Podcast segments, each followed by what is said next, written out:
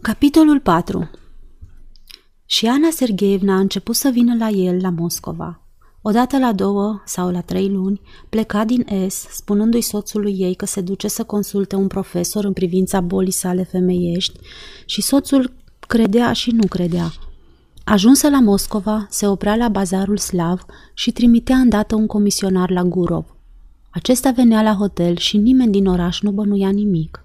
Odată, într-o dimineață de iarnă, mergea astfel la dânsa, comisionarul care venise de cu seară nu-l găsise acasă.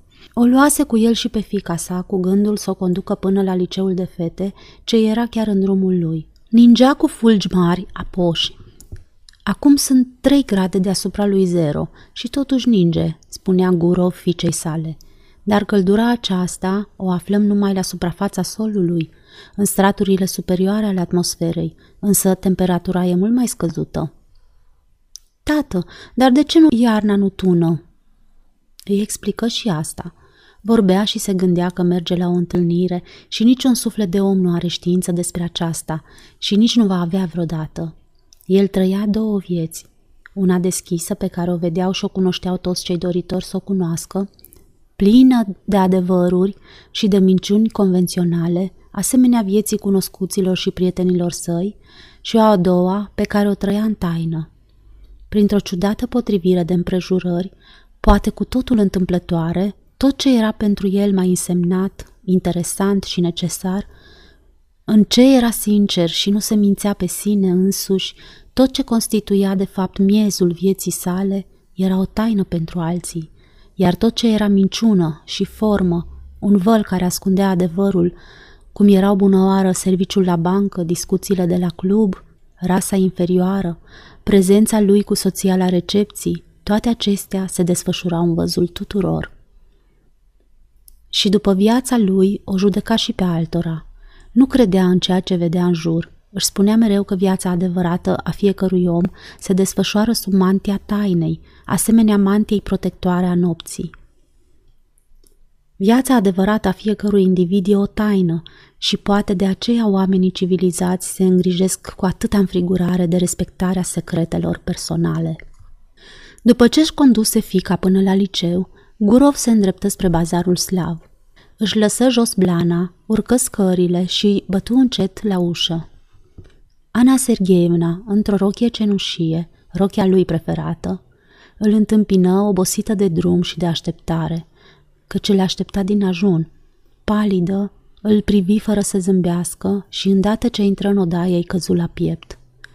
Sărutarea fu lungă, de parcă nu s-ar fi văzut de cel puțin doi ani. Cum o mai duci tu acolo?" întrebă el. Ce mai e nou?" Așteaptă, o să-ți spun îndată. Nu pot acum." Nu era în stare să vorbească. O necau lacrimile. Se întoarse cu spatele, apăsându-și Batista pe ochi. Să o las să plângă puțin, se gândea el, așezându-se într-un fotoliu. Apoi sună și porunci să îi se aducă un ceai.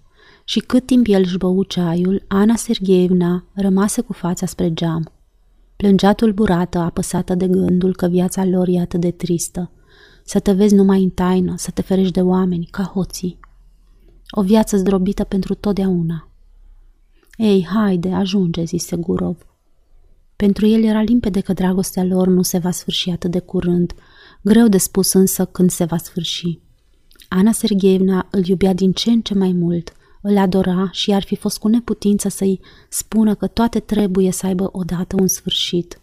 Și chiar dacă i-ar fi spus, ea tot nu l-ar fi crezut.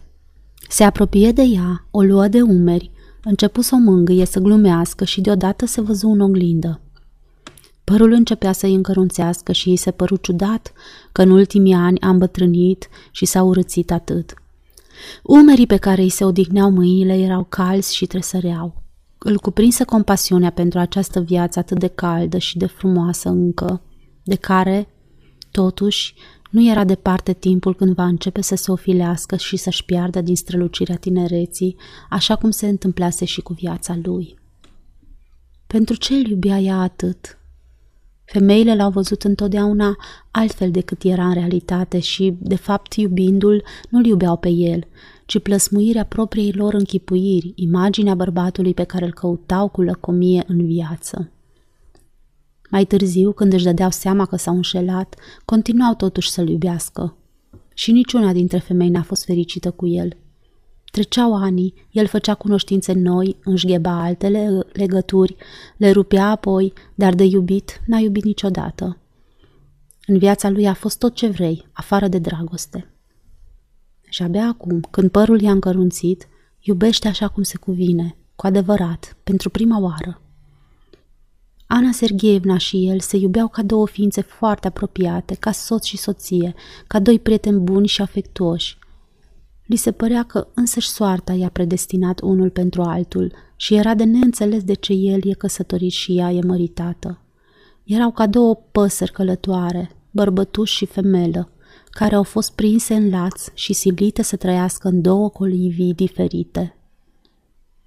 Ei își iertaseră unul altuia trecutul, pentru care le era rușine, își iertau totul în prezent și simțeau că această dragoste a lor i-a schimbat pe amândoi. Înainte, în clipele de tristețe, Gurov se liniștea cu tot felul de teorii care îi veneau în minte. Acum însă nu-i mai ardea de teorii, era torturat de o profundă compasiune și voia din toată inima să fie sincer, bun, drăgăstos – Încetează, iubito, stărui el. Ai plâns puțin, dar gata, ajunge. Acum hai să stăm de vorbă, poate găsim vreo soluție. După aceea se sfătuiră îndelung, chipzuind cum ar putea să scape de situația nenorocită care îi silea să se ascundă mereu, să mintă, să trăiască în orașe diferite și să se vadă atât de rar. Cum să scape de grelele, nesuferitele lor lanțuri? Cum? Cum? întreba el, luându-și capul în mâini. Cum? Și li se părea că nu mai e mult și soluția se va găsi. Și atunci vor începe o viață nouă, minunată. Și amândoi își dădeau limpe de seama că până la capătul drumului mai e mult, mult de tot. Și că partea cea mai complicată și mai dificilă a drumului abia începe.